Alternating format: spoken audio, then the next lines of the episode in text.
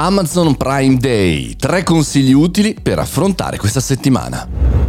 Buongiorno e bentornati al Caffettino Podcast, sono Mario Moroni e anche oggi qui davanti alla macchinetta del caffè virtuale cerchiamo di affrontare tutte le tematiche legate al mondo digitale e non soltanto. Oggi parliamo della settimana di sconti che aspettavamo, o meglio qualcuno aspettava, prima di andare in vacanza. E allora, prima di cominciare a fare acquisti, andiamo a vedere i miei tre consigli utili per affrontare questa settimana di sconti. Non tutto è roseo e non tutto chiaramente, non tutto oro. E come che dice, ah, non è tutto oro quello che luccica, partiamo subito. Il primo punto chiaramente è il prezzo. Usate un tracker, un dannato tracker, qualsiasi sia. Cos'è un tracker? È un sistema molto semplice che mette in cronologia il cambiamento di prezzo, così potete seguire l'andamento di prezzo non soltanto a ridosso chiaramente del Prime, ma nella storia. Perché? Perché di norma le truffe o i raggiri sulle scontistiche più frequenti sono quelli eh, che abbassano il prezzo poco prima dell'Amazon Prime, ma precedentemente l'hanno innalzato così c'è una sorta di sconto, anche se non c'è.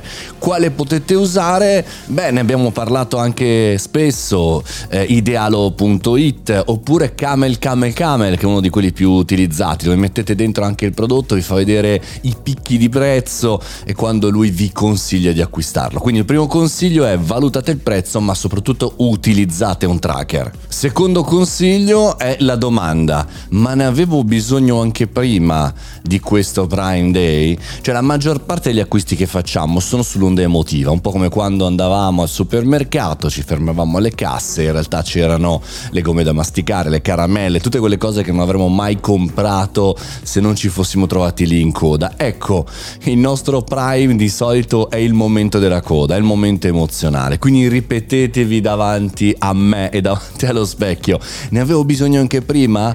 Cioè ci stavo già riflettendo, quindi secondo consiglio è fare una lista di cose che volete comprare. Volete comprare un televisore? Bene, scrivetevi la grandezza, questo, quell'altro. Non scrivete, boh, televisore e poi vi comprate anche le casse o vi comprate anche altre cose. Cioè siate abbastanza oggettivi nell'acquisto. Il terzo consiglio è la parola rate. Ora anche Amazon permette con Cofidis di acquistare i prodotti, lo sarà anche per quanto riguarda il Prime Day a rate. Eh, le sto sperimentando, non sono un matto delle rate, anzi mi piace eh, pagare al 100% quando ho i soldi per acquistare un bene, però è chiaro che in questo periodo ci sarà, eh, come dire, la spinta propulsiva alle rate. Sperimentiamole, ma valutiamole. Siamo capaci di gestire la nostra parte finanziaria?